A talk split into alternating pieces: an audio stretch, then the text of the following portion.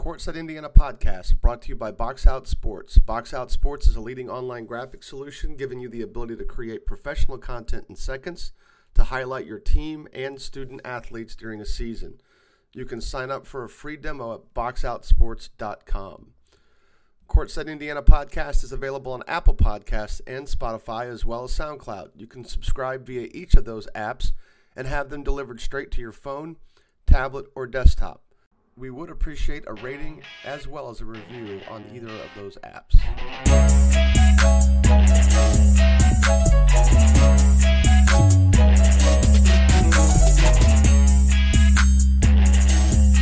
Welcome to episode 90 of Courtside Indiana podcast. I'm Jim Reamer. I'm going to be going this segment alone. Uh, Zach is uh, we we are sort of in fall league mode, and I think we we definitely had planned on having couple of different segments that uh, one of which didn't work out.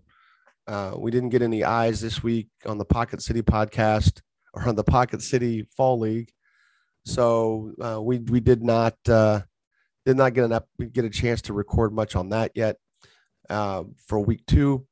Next week we're going to Zach will be back doing the normal recruiting updates and talking about whatever topic at hand we, we we're going to discuss. You know whatever pops up between now and then. Uh, later in the podcast, we're going to talk with Chris Spillman. That's already been recorded. Right now, we're recording. It's Tuesday evening. And uh, Chris and I recorded earlier this evening. So we're going to get to Chris and we're going to talk about week two of the Metro Indy Basketball Fall League. But right now, I'm going to get you updated on recruiting. Then we're going to talk a little bit about the IHSAA approving the new rule where there's a, a running clock after 35 seconds. That seems to have a little bit of discussion, a little bit of controversy. Uh, but first, let's get caught up on some recruiting. Josh Wack from Carmel, 6'2 senior guard, received an offer from Anderson University. Aaron Humphrey, 6'5 senior forward from Tindley, received an offer from Defiance. Isaiah Robinson, a 6'1 guard from South Bend Riley, received an offer from Siena Heights. That's an NAIA school. Uh, Joey Brown received an offer, the 6'6 junior guard or junior wing from, from North Central, received an offer from Toledo. Logan Imes, six foot four inch point guard, received another high major offer from Wake Forest. Joey Hart received the trio offers. The six foot four inch guard from from Linton received offers from Ball State, Wichita State, and Loyola.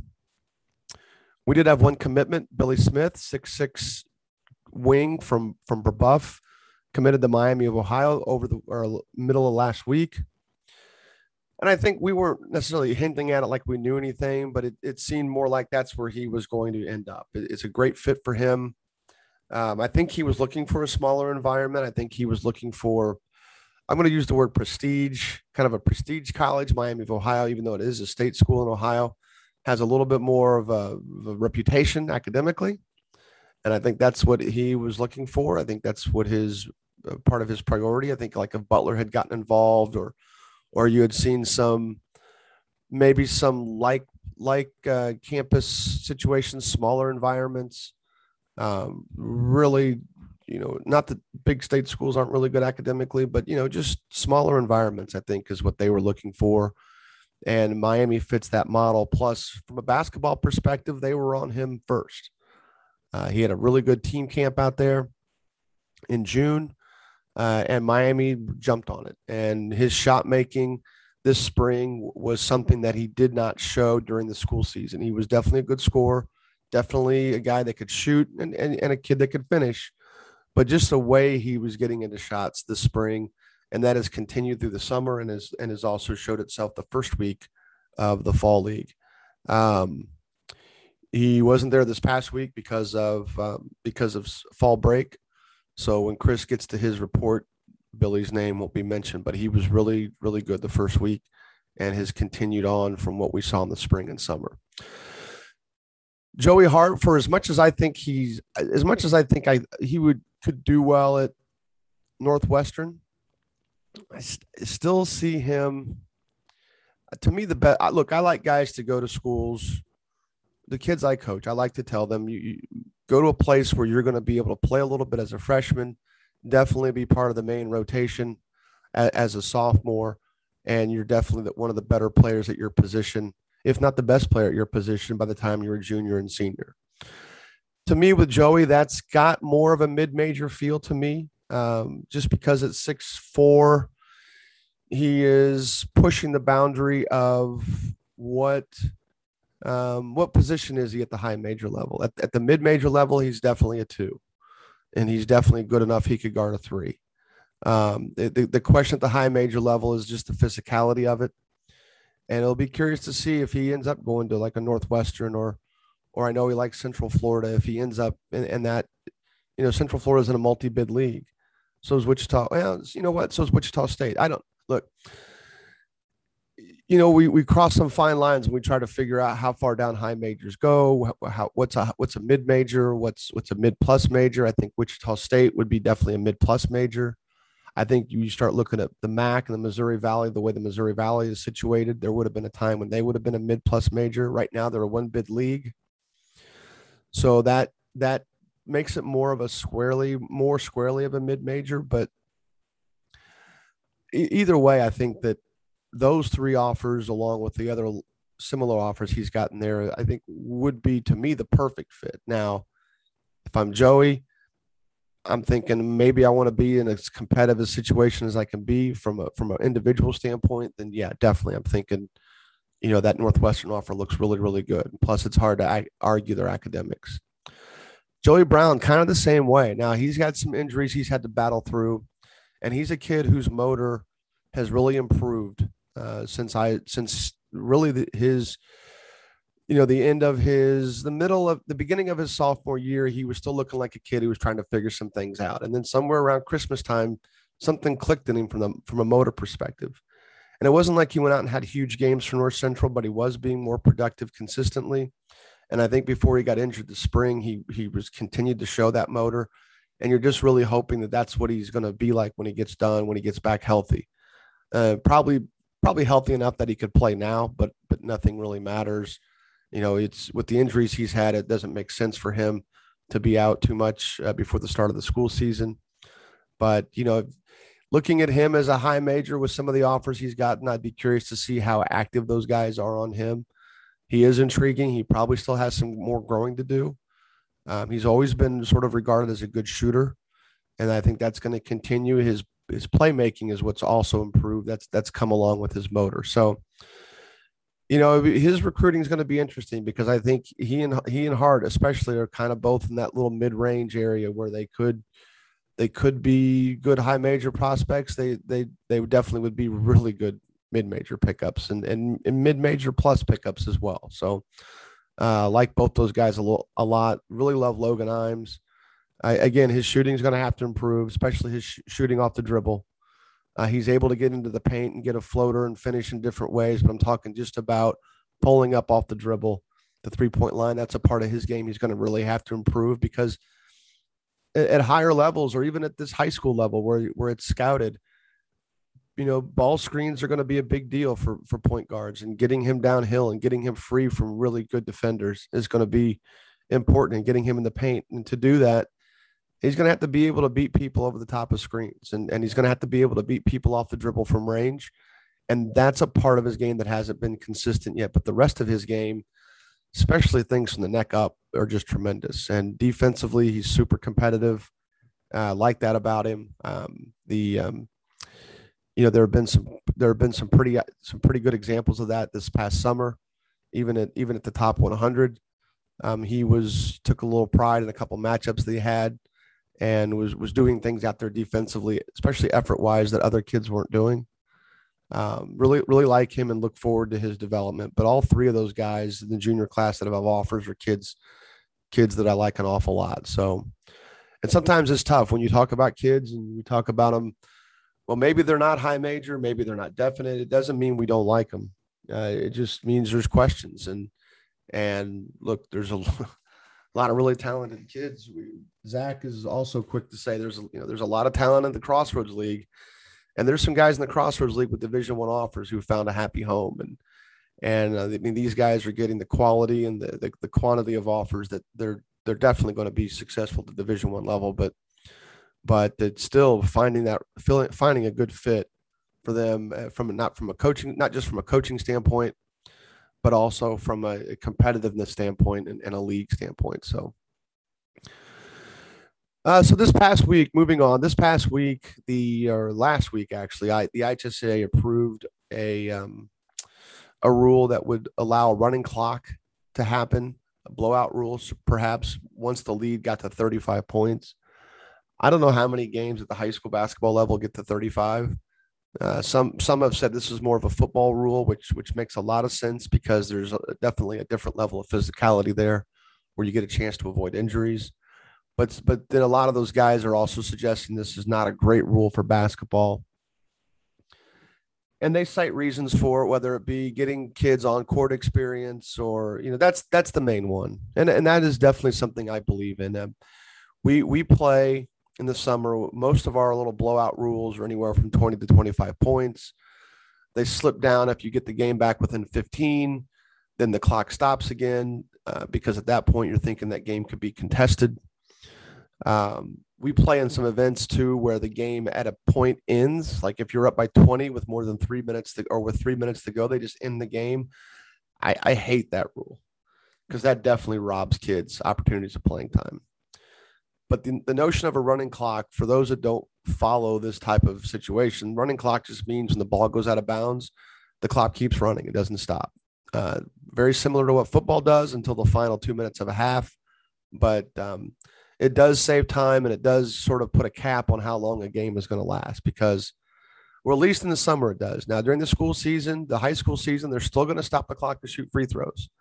So I'm not really sure what the point is for, for that part of it because really, when you break it down, you're not going to save a whole lot of time if the only time you save is just getting the ball quickly to an inbounder and getting the ball in bounds. Because at that point, I don't want to say teams are quitting, but teams definitely aren't pressuring. They're not pressuring inbounds passes, especially in the backcourt or or pressuring, uh, you know, along the sidelines. They're definitely going to pressure, you know, baseline inbounds plays, uh, but they're not going to be in a situation where you save a whole lot of time with that rule. So that's my one knock on this rule.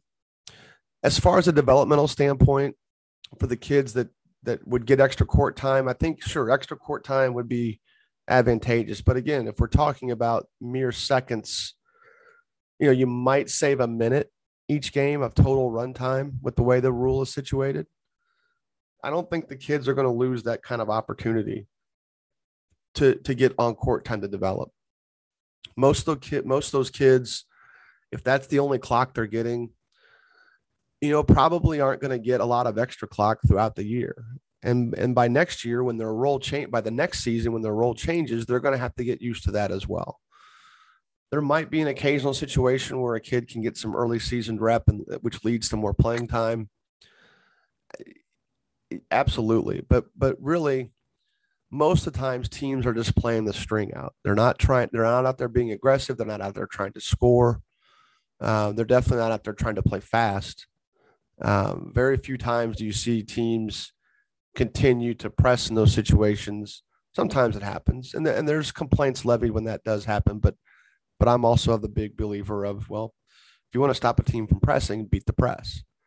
Uh, so I don't begrudge teams that want to continue their game plan when their bench is in the game but most don't. So I don't know how much experience they're going to actually get when it comes to contributing uh, valuable time later later on in that season or later on in their career. If all they're doing is basically going out there and trying to perform what would be a glorified practice drill, basically. Um, now you throw a little shot clock action in there. uh, maybe uh, maybe then some things get different because now there is a ceiling on each possession. But but right now I don't see much harm in the rule. I don't really know that it makes that big of a difference at this point, especially when it, you're talking about real time minutes. I don't know that it's going to truly matter. Uh, but we'll see. Uh, I think I think coaches like it for the most part. Not done any sort of polling on it, but I don't think any of the voices against it are coaches. Um, even the ones that I do know that post on forums and are under pseudonyms. Um, but but I like it. I think it just speeds the game up at a time when it it can be kind of grueling. Besides, outside of parents who, who have to wait around for their kid to give them a ride home, I think most people are you know exiting the gym anyway. So, you know, I don't know how big of a deal it's going to be to the casual fan. I mean, uh, and and even I consider someone like me a casual fan. I'm casual fan in that I have no direct interest other than just the teams I like, or in this case, the team I like, um, as well as just obviously doing this as part of a job. Um, but you know, no, nothing nothing binds me to to staying at the end of, to you know for a full game, other than just my sense of wanting to stay there, and I, and, and I'm I'm okay with it being sped up a little bit in those situations. So uh, that's my thoughts. I would welcome any thoughts you guys have on it via Twitter. Uh, certainly, we we talk often a little bit about um, you know being able to communicate with us directly on Twitter at Courtside IND, and my my uh, Twitter handle is JWREAMER JW Reamer. DMs are open on both of those accounts, so we would definitely welcome your thoughts on that, and we would definitely welcome your thoughts on any sort of content ideas we're, we're going to have in the upcoming weeks. Uh, coming up next is Chris Spillman. So get ready to talk a little bit about the fall league. That's going to be the topic of conver- or one of the topics of conversations the next two weeks as well. Hopefully, we'll get some more eyes on Pocket City League next week and be able to give you uh, give you some more uh, discussion there on the Southwest Indiana kids. Uh, but but in, we're going to take a quick break right now, and when we come back, we're going to be talking with Chris Spillman. Thanks for listening. We're now joined by Chris Spillman or with Chris Spillman. How's that work? By or with? I seem to screw that part up every week. I don't know. I get lost on it. But anyway, Chris is here joining us again. Chris is covering the fall league for the Courtside Indiana website and um, does a good job. And he's a senior at high school and he had, he's, we're recording this what, Tuesday night? The yes. NBA season is going to start in 17 minutes. Not saying we're going to be done in 17 minutes, but we're not going to go too deep into the first quarter because I'm anxious as all get out for the start. How was uh, Zionsville's football practice today?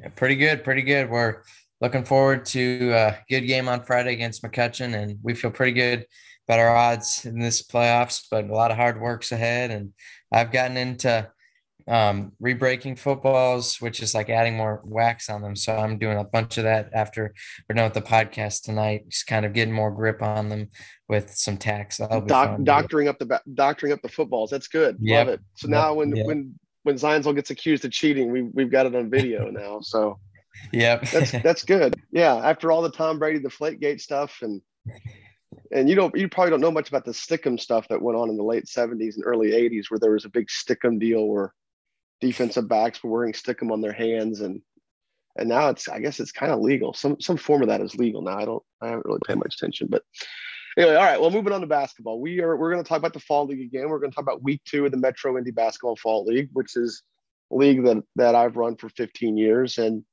and last year we started uh, with some separate coverage with with two young writers, and this this year we're continuing with with Chris and Chris, so what what are so we're going to talk about some different guys this week than last week, correct? With a couple of exceptions. Yep, only one exception actually, I believe. Only so, one exception. Okay. Did you do that on purpose, or did it did it just work out that way?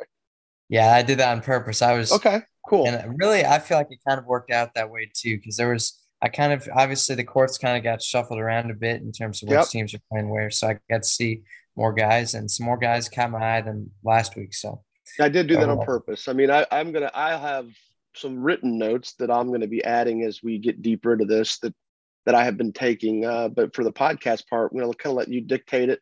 And if we get to a time, if we get to a time of the game or the time of the day, as far as the games go, where where I saw something that really stood out, then um, I'll, I'll eventually jump in here. But go ahead. Uh, when do we start? We really the we're not really going to talk about too much about the middle school stuff, but we are going to hit on a couple of eighth graders, aren't we? Yep, starting at are, the yeah that are nine, playing in the high school division, one of the high school divisions.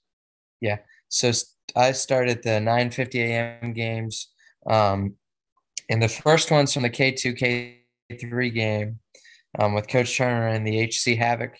And the first guy I was impressed by was Brevin Burns, who he, he oh good in kind of a sequence he had some nice dribble moves and some layups. But he the thing that was most impressive for me was his defense because he was he was really making it tough for any movement by whoever he was guarding in terms of dribbling and things like that. So, um, so Brevin's a good defender, huh? Yes, from what his, I saw. We now his father couldn't have guarded me when he was in high school. I coached his father. I was a JV coach at Eminence for three years, and uh, they they were uh, Brevin Burns and the Arnold kid on that team. Both both of their dads played wow. for us at Eminence. So that's how old I am. But it's it was fun catching up with Josh and Alex. And it's good that Brevin left an impression because he's a he's a freshman at Mooresville. He will probably at some point be a JV kid for them as a freshman, which is which is good because look, Josh. The funny thing is, is um, Josh came to Eminence from Martinsville when April Trailer transferred from Eminence to Martinsville. Now you're too young to know who April Trailer is, but but she was a stud basketball player at Martinsville. She was an Indiana All Star, but she grew up in the Eminence system. So when she moved to Martinsville from Eminence, that was a big deal. And the Eminence program, girls program, was still very good even after she left. But Martinsville at that time was one of the best programs in the state, and they still probably are every now and then. They're probably still one of the better ones, but but her moving was a big darn deal. And and but then when she moved, the Burns family moved into her house. Oh. So oh. we were looking at it like we got a great deal. we got we got the six yeah we got the six one freshman who was who was good enough to at least provide spot minutes on varsity as a freshman, and ended up having a pretty decent career by the time it was all said and done. And and so that it's it's it was good to see Alex good to see Alex and Josh this weekend, and it was it was kind of neat watching their kids play. So I, I was glad that you are you're bringing up Brevin because that's that's neat. So go ahead and talk a little bit more about Brevin. I'm sorry for interjecting there. Yeah, that's that was pretty much um, my main notes on him. I was just he really left a good impression in terms of defense, and good. you know, so he he looked like he was also putting ton a ton of effort on defense too, which I was I thought was good. So yeah, um, and the next guy I talked about was in the same game, Preston Sims. And I saw him a couple times throughout the day for the HC Havoc team. Okay. He's not very big, but he's a really good shooter, which I noticed because he was he hit three or four threes in both of the games I saw, I believe, um, especially that first one. But he, you know, not the biggest guy, but I was impressed by his shooting. His form looked really good too. Um, so yeah, that's that's why about him. Um, and then I believe that's my notes for the first round of games. Um, and then I have some from the second round at 11:30 of the high school division. Yep. Okay. And the first guy, Elliot Hodgen, who's on K1, and I believe actually this is stuff from the 950 games. Excuse me. The court three one Indy Hoops 2024 K4 versus the Coach yeah. Calhoun and Elliot Hodgen. Even though they lost, he still put up, tw- I believe, 25 points or something like that. And it was he, he, scored, I think, 13 in a row in the second half. And you know, he he last week, you know, I, I noticed him and he he didn't take over a game like that, but this week he looked like a new player and he he was shooting well, he was driving well, he was doing a lot of things well. Um, and I was pretty impressed. And to go along with him on the same team, Brady Weaver, who's I believe the might be the only out of state guy, but um, he's from Eastwood, Pemberville, Illinois, oh, yeah. Ohio. Yeah, he is. Yep. Yeah. That's near Toledo. That's he, a drive. Yeah, that is a drive.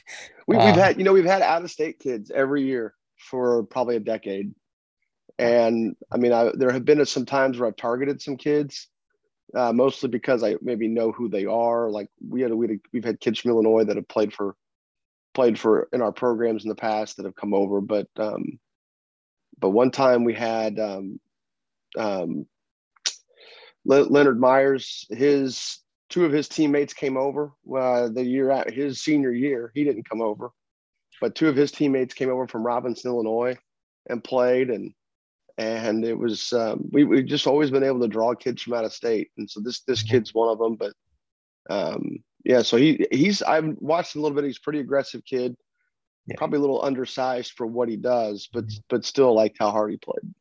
Yeah, he, he scored 20 in that game too.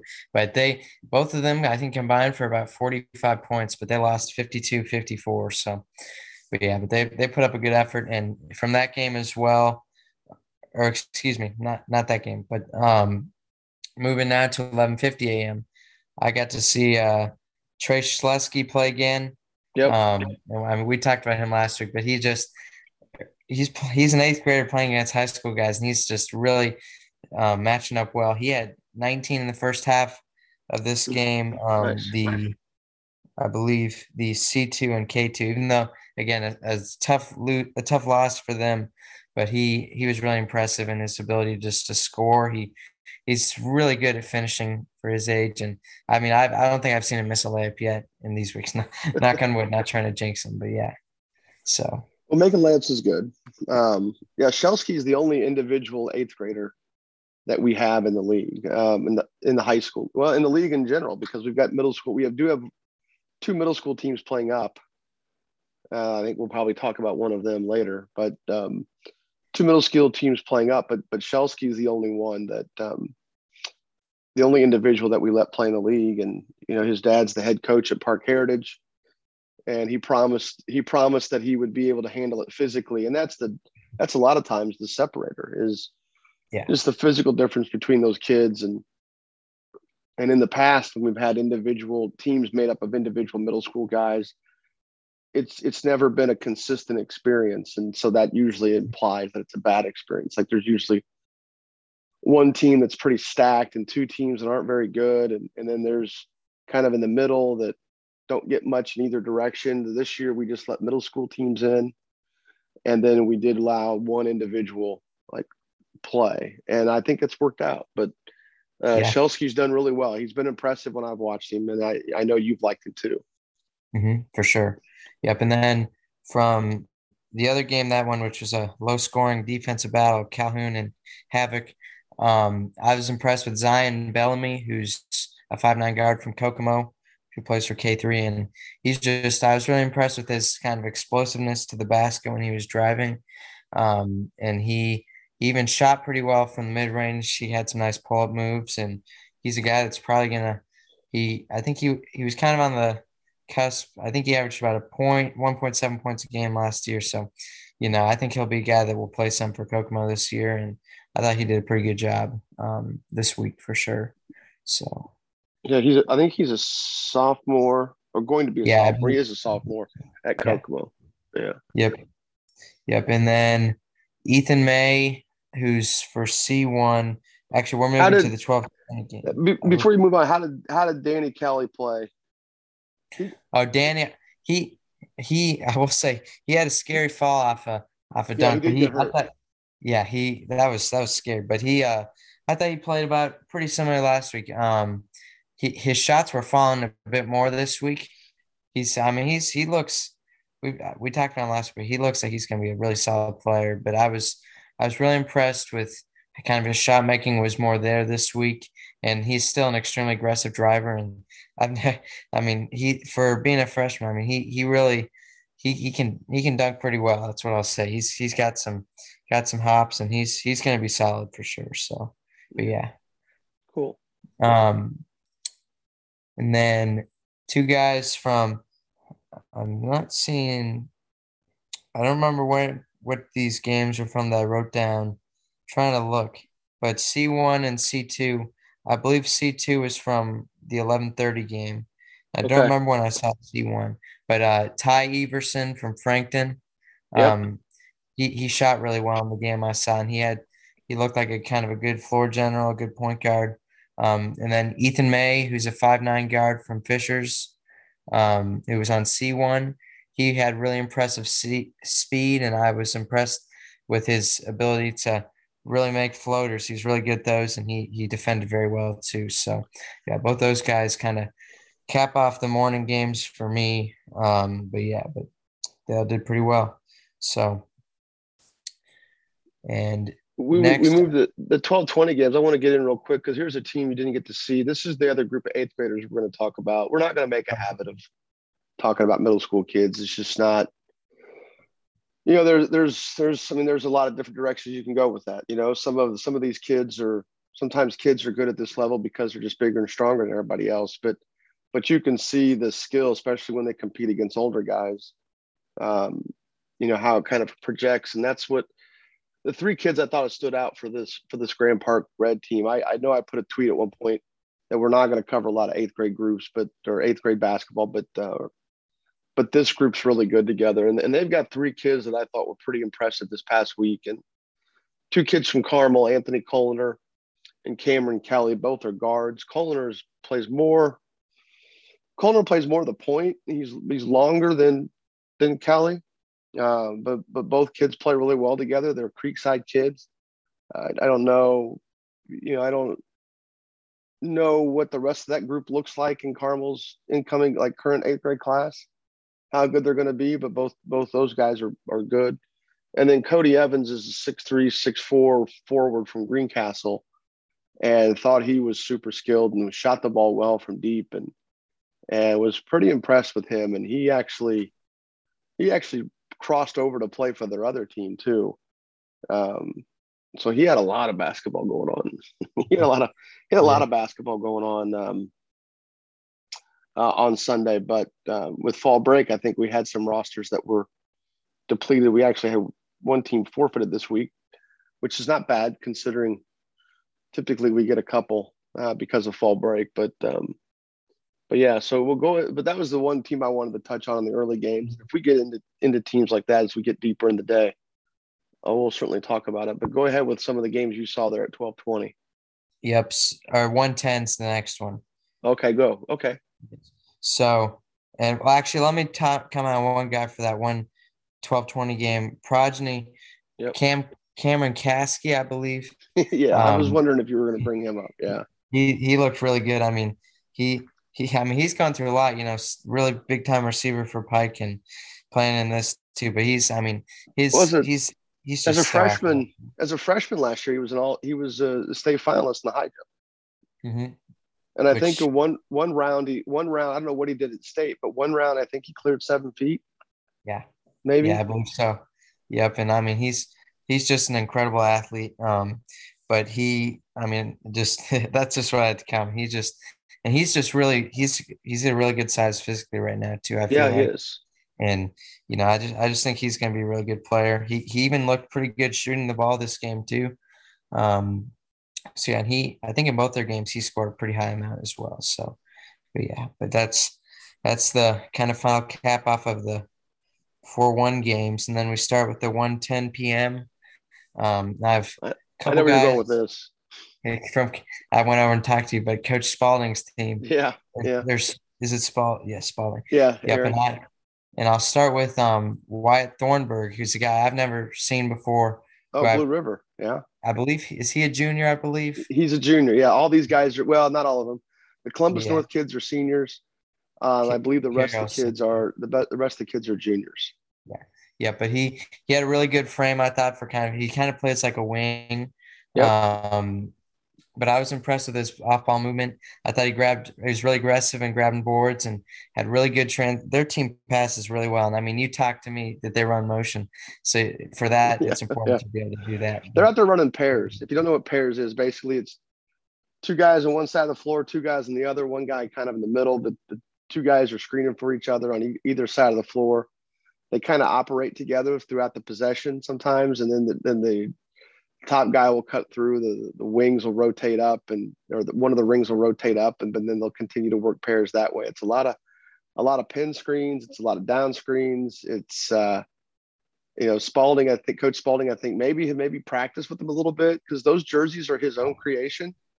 Yeah I, I, I appreciate aaron i appreciate coach really diving into it head first uh, with those are their own u- uniforms. They used our logo on their jerseys, which is which was neat, and, and um, he's doing a good job with them. I think the King kid from Columbus North really helps him, and his his sons, I'm sure you figured out, can really really stroke it. So yeah, and I I, I think you're correct because they were running some out of bounds plays. Yes, so absolutely. Yeah. So yep. So yeah, and then my guys, we know one. My guys remember one out of bounds play. So.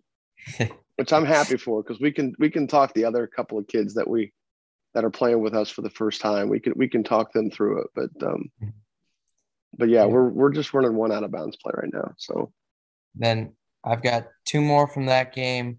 Um, Luke Carroll, who's a six five senior from Hamilton Heights, who was playing with them, um, and he that was. Oh I yeah, he is a senior. Yeah, that's right. Yeah, I think that's actually my first time ever seeing him, but he he he showed the ability to move really well in transition, I thought, and just looked really good mobility wise, and hit a couple threes. And he's he's going to be um, with Gus Edgerson gone. He's going to have a pretty big role for them this year, and he, I believe he wanted some, um, making some Division One interest too. So yeah, but he's poised for a pretty big season. Yeah, he and um, he and Jake, he and Jake Chapman at Tri Central are the two kids from that area north of north of what I would say is the, the Indy suburbs. I mean, Hamilton Heights is in Hamilton County, so technically it's still a suburb of Indianapolis, but it's but they're sort of closer up in near Tipton and and then Jake Chapman, who plays at Tri Central, is also, of course, in Tipton County. There, both those guys had really good, had really strong junior years, with without a without a whole lot of recognition to them. So it, was good to see Luke playing well, and and um, and I think Jake's on one of the teams too. I just it's that group out of the group out of Kokomo. Yep. Um, and then a guy who I was really impressed with over the summer at the Charlie Hughes Classic, but Jamison Dunham, who's a yep. 5'11 guard from Pendleton Heights, um, who was also playing with them. He's just he's a really really good scorer, and I was impressed with how active he was on defense. He got a lot of deflections and steals, and he's he's a he's a good player, and I think he's been I think he's get, been getting a little overlooked too. I think he he's he I think he's really good. I think that's the last of the Dunhams. I'm not sure. It's Kellen's one of Kellen's younger brothers. There's a, there's a there's a bunch of them. He may be the last one, although I don't. If if he's not the last one, there's one more. But mm-hmm. but uh, they've they've had a lot of they've had a good run of Dunhams there at Pendleton over the last decade and a half. So. So now I'm going to move to the 2 p.m. games where um, I believe I had a couple notes. So first one, um, the jerseys, I wasn't 100% sure if they were accurate, but Cannon Higgs, who's a six six, not sure what class he is. He's six six forward. These are all these are all freshmen. Freshmen. So well, he's well, he's a good freshman then, but six six freshman yeah, from Muncie Central. Yeah. yeah. And I mean, oh yeah. my gosh, that he I didn't I don't know if he, I don't think he was here last week. Um, or if he, he was, was, I didn't notice. He he was. He wasn't as I heard it, he wasn't as engaged.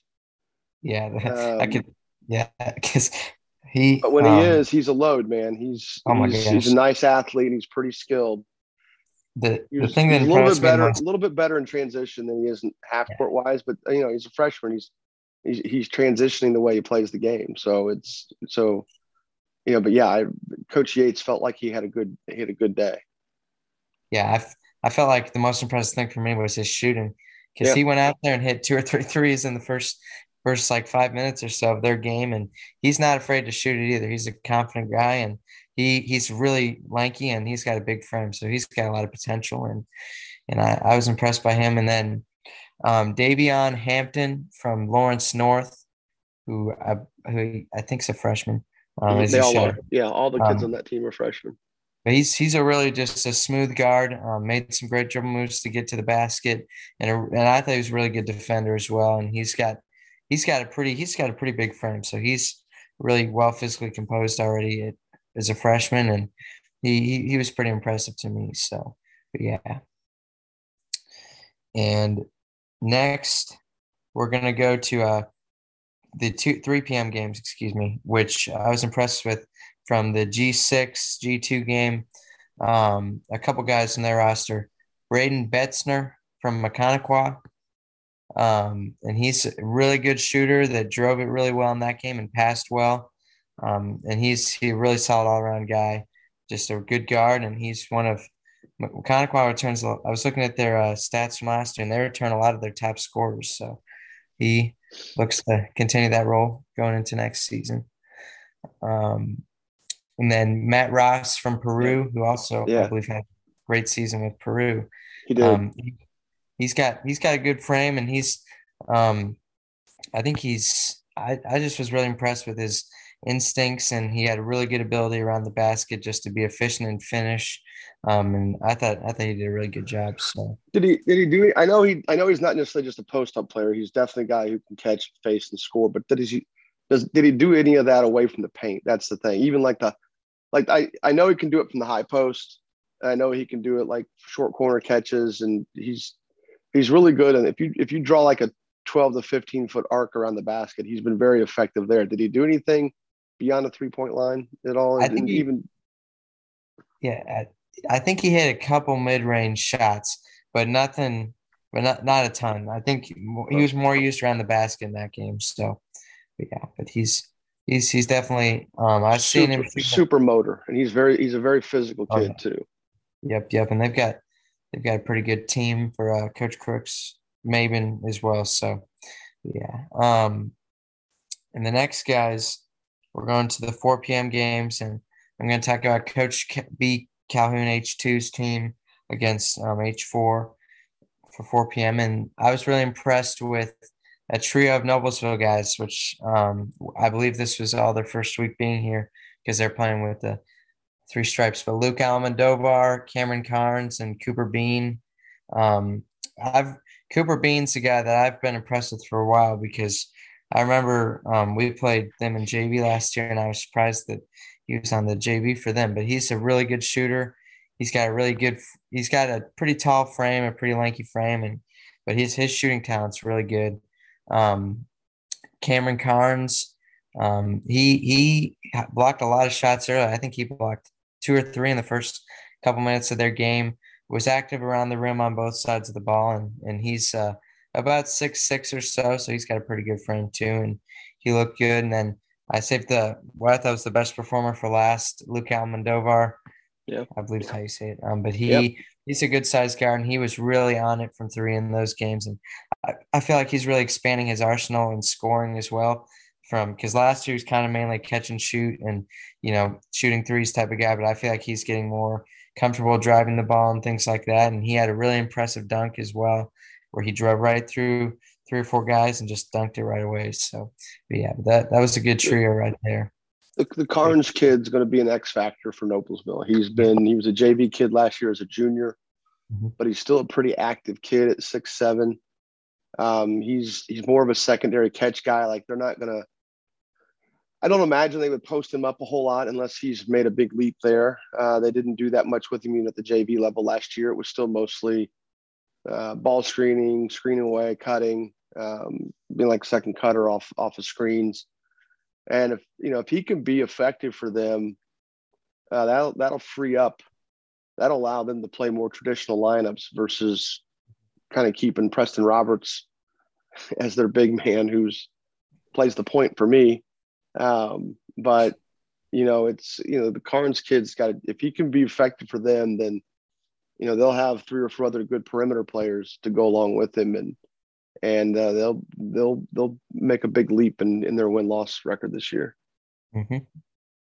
So then next, I'm going to go to the 5 p.m. games, and um, I don't think you got to see uh, Jalen Haralson play because I think all of his games were at the same time as yours. But you, yeah, that's only, but yeah, that's the bad. And when, he wasn't there the game we played him.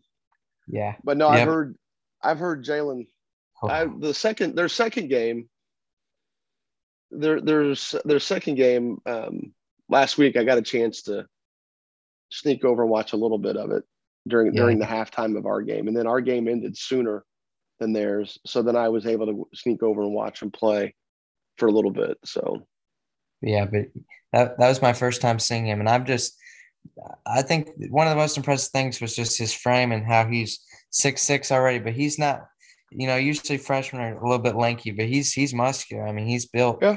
and um, and he he's he's it's just so easy for him to dunk. And he had one one play in that game against Coach Avance's team, which is a really solid team, where the ball the guy hitting it hit the back of the rim and it bounced pretty high in the air, and he just soars in over three guys and dunks with one hand all over all of them, which was the play of the day for me.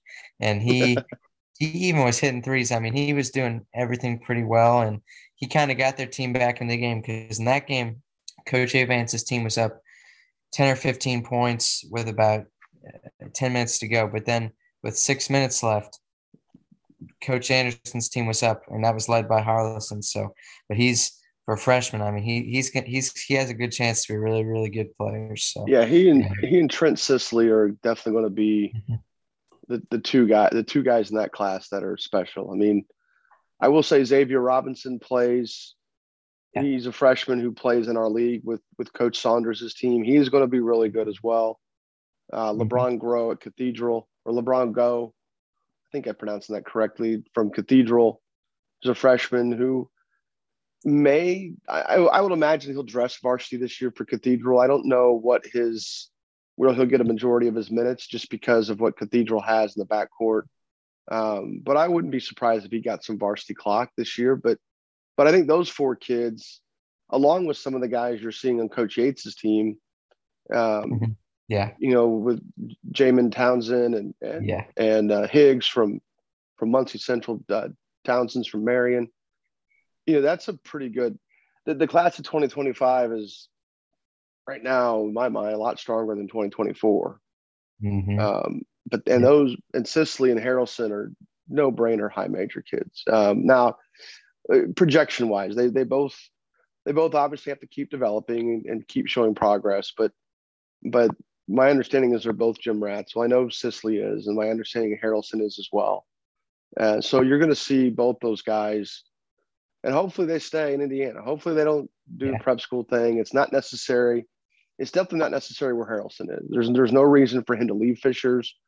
Uh, Fishers will play some of the best players in, in the Midwest, but just by staying at Fishers and playing their schedule, and, and he won't get a whole lot of a better developmental situation uh, than playing for Coach Winegar over there at Fishers. So um, hopefully those guys stay around because that they they're two headliners in, in what could be uh, one of the better classes to come by in, in the last few years. So. Mm-hmm. Um, and the next guy I'll highlight on was from he was, I believe, he met Cooper Farrell, who I believe might have been a fill-in. He possibly. was, yep, for Saunders. Saunders, yeah. Um, but That's he six o'clock game. Yeah, yeah, six o'clock. Yep, and I was I was really impressed mainly by because I saw him play last year, and I was really impressed. I think his shooting mechanics are getting better, and his shot looks it just looks so smooth when he's shooting. And he hit, he was shooting probably in the games I saw. I saw both, I believe he was probably shooting around 60% from three. So he was he was an X factor for their team. And um, and along with him, I was impressed with AJ Dantzler um, from Southport, both their 2023 guards. But both of them um, were, were really good. Dantzler, his shot looked good as well, and he's just super athletic and a great finisher. Um, and yeah, and both of them were good for Coach Saunders' team. Before we slide too far past the 5 p.m. games, I want to yeah. Coach Smith's group.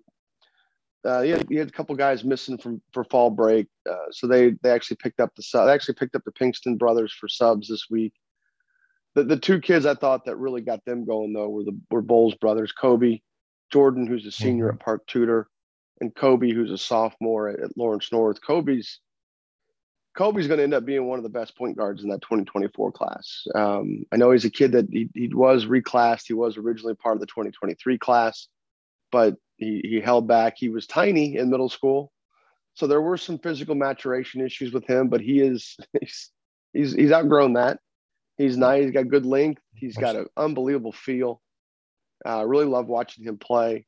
Uh, he was he was very physical against our kids. The kids we you know we we were fortunate to hang on and beat those guys. Uh, Jordan Bowles is just a competitor. Um, you know he's shorter than his brother. He's but he's strong. He's aggressive. He shoots it well enough that you've got to guard him. He he, ha- he does have to be open though. He, he's not going to be a guy that just raises up and shoots over people. So I thought those two kids were fantastic against us, and then I thought the three kids for us that played well that game um, were Preston Roberts, who's been really good this entire time, and and then Jesse Farrell or Jesse Farrell, Jesse Ferris, sorry, Jesse Ferris. Uh, Roberts is a six foot four inch. We play him at the point. He's probably going to play more of a wing in, in college. Uh, he's got the Division One offer from Coastal Carolina, uh, but Roberts uh, was really good for us. Uh, Jesse Ferris from Ben Davis, six seven forward, who's really improved his skill, and then Gavin Welch, who's a new player for us, six six wing from Newcastle, who shot the ball extremely well. Um, you know, he's what I liked. He struggled a little bit with some of the quickness, of the, especially our first game but he didn't quit on the play. He, he got beat one time, almost in one dribble, but but continued through and contested the shot at the rim. It, it was really good verdict. I mean, I was one of the nice things about these five o'clock to nine o'clock game is is three of our sets of officials are have college experience and a couple of them have have pro experience. Um, one of our officials does NBA stuff even. So, um, you know, and, and it's so it's good to have officials that are calling the game and uh, the way the, the game's being called at higher levels. Um, so it was it was fun watching Gavin get rewarded for not quitting on the play, you know, and he's offensively he was really good. Defensively, again, guarding the smaller kid, he struggled, but he was able still to contest the shot at the rim, which that's that's a big deal. So I just wanted to get th- that game in because I especially I thought the way that Coach Smith's group played with with some of their better guys, some of their older guys out of town on break, incorporating a couple of new kids. I mean, the Pinkstons are certainly talented, but uh, it was the Bowles brothers that um, really drove the boat for them, and, and they were really impressive. So, but go so go ahead and get back to where you were in your games at the six o'clock games. Yep. So I'll go to uh, J4 versus J1 at the six o'clock game. Um, and I'm going to talk about James Stacy, who's a six yeah. seven from Fishers. Yeah. Um, and I I've seen so I've seen a lot of yeah, but I thought he looked a lot better than I've seen him, and he was he was holding up pretty well with uh, Booker inside especially. Um, can, good at contesting shots and rebounds and things like that, and tough going against a guy as skilled as Booker. But I thought he held up pretty well. Um, he looks a lot more under control and kind of. I thought he was finishing better too, and he'll be a guy that um,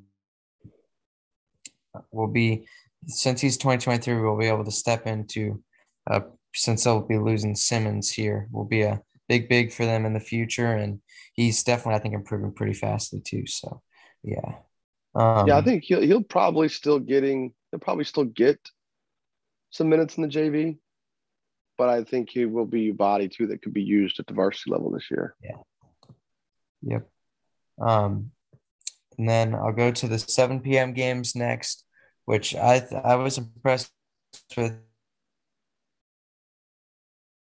Uh oh, you're cutting out, Chris. Is that you or me? That's the thing. we may have lost Chris. I don't know. Not not at home with my normal wild, wired connection. So working off Wi-Fi. I don't know if that's Chris or me. Um,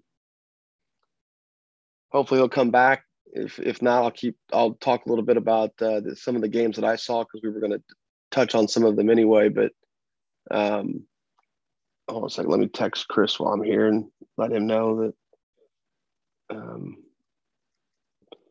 anyway, I, I thought our game, our second game of the day, we we played Coach Begley's group. He's got a lot of Southern Indiana kids yeah, we lost Chris. He's had to log off, so we'll see. He'll we'll, he'll he'll get a connection back on.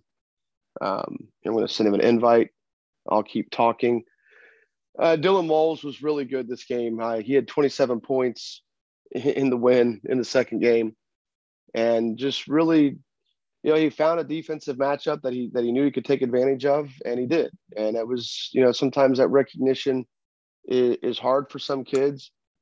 Um, we don't we don't often have a whole lot of time. We don't often have a whole lot of instances where we're just isolating guys. Yeah, Chris is back, but we are um, we don't have a lot of times we're isolating guys. But um, you know, we were able to find him some space in the middle of the floor, and, and he and and you know he impressed them both. Were able to exploit some of the smaller guards, some of the the the not you know the smaller guards that we played against in our, in our second game. Talking about our second game, Chris, I thought Dylan yeah. Moles played well.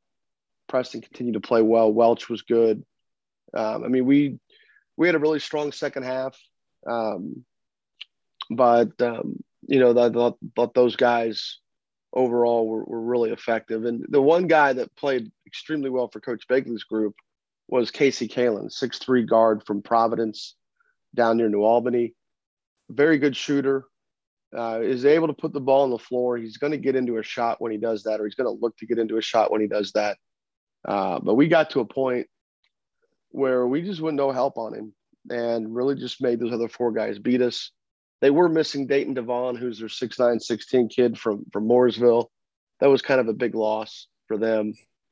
But it really it just was outside of Dayton. They're taller. You know, one of the bad things when you put together some of the teams individually, we mostly, you know, this team is, this league started out being an individual only team league. So you entered individually, then we put the teams together.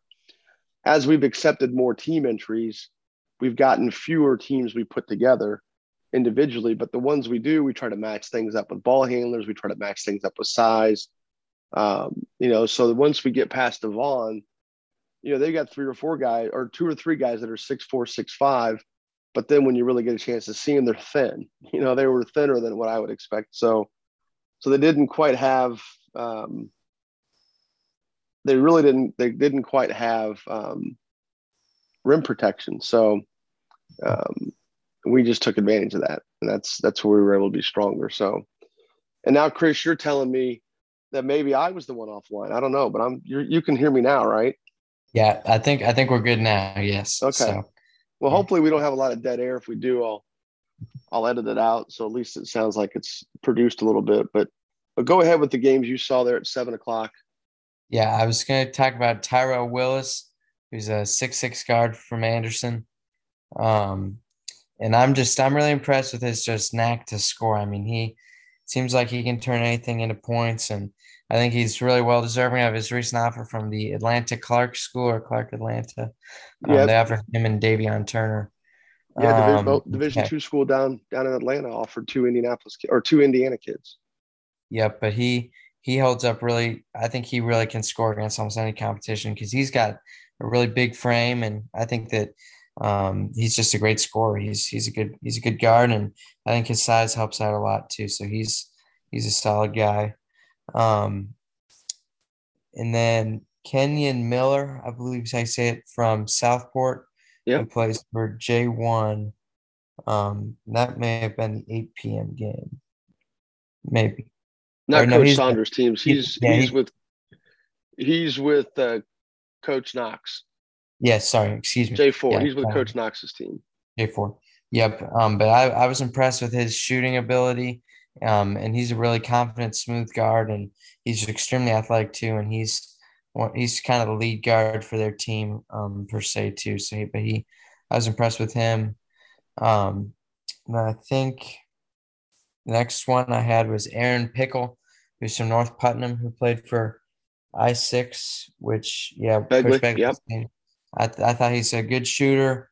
Um, he's got a pretty good pretty good size for kind of what he does, and um, he just a good good abilities around defensively, offensively, and he's a very solid wing guard. Um, and then the last two, Matthew Brown, um, who plays for the who plays for he's a homeschool player and he plays for Coach Smith's team. Um, and he was not a fill-in; he was a natural one. But he, right. I feel like he looks a lot better from the summer I saw him with the Indiana Elite North team. And I think he looks a lot better driving the ball. He looks a little more aggressive. Um, and, you know, with their best guys out, they kind of had to rely on more guys. But I thought that he looked pretty good. And he's, you know, a pretty tall guy, too, six six. He's got a good frame and he looks pretty good. And then I believe, correct me if I'm wrong, but Orlando Hall was playing with them this week, correct? He played. Um, yes, he is. Well, he's with Blackman. Oh, gotcha. He's with Wait. Blackman's team. Okay. So, oh yes, that's Blackman. Yeah. Um, but I was impressed with Orlando Holland. I mean, he's a fun guy to watch. I think he. I think you've may said that a few times before, but he's. I love I LA. Really, yeah, his nickname is LA. I love watching him play. He's just, you know, he's undersized, and that's you know, but he's plays hard. He, he doesn't. He's not afraid of anything. And I don't think he. Yeah. I don't think he makes bad decisions. I think he's he's a, he's a steady he's steady with the ball. He can he's got a quick release. It's an mm-hmm. improving mm-hmm. shot, and he has played well in, the, in the, the, glimpses I've had to watch. Get got a chance to watch him play. Yep, and that's that's pretty much what I said. I was impressed with his shooting ability and kind of his confidence level. Um, and he's a fun guy to watch. I enjoyed watching him. So, but yeah, but those were from that 8 p.m. And yeah, and it, I thought it was a good day of action. Those are pretty much my notes generally. So, but cool. yeah. Well, Chris, what, what do you got coming up this week? What do you got a what do you got a pub? I mean, Zionsville football going into McCutcheon. You're going to give him some bulletin board material. You're going to how bad Zionsville going to beat McCutcheon this week? Uh, you know, I'm not gonna not gonna say anything on record, but I think that um, I'm Feel hoping we can play well. I think we, I think if we play our best, we'll win. Um, I'm just hoping that we can bring home a nice win because we'll have a tougher, we'll have a tough game, not necessarily tougher, but a tough game as well um, as we play up in that Lafayette sectional. But fortunately, it seems like we'll be playing a lot of home games in the sectional, which is nice. Um, but unfortunately, we didn't get the bye this year, so we have to play three three games in a row as opposed to having a bye normally. So yeah, but yeah, I think it will go well. So yeah, cool. Well, well, uh, we will. Uh, we're recording this Tuesday night. We're gonna. We have got a Wednesday morning session, and then we're gonna we're gonna publish this thing Wednesday afternoon. So hopefully nothing changes too much between now and then. But um, for those that listen every week, we appreciate it, and for those that are listening for the first time, we uh, hope you subscribe and enjoy the podcast. Chris, appreciate your time as always. You do great work for us, and and thanks for your time. Thanks for thanks for coming on. Thank you. All right, man.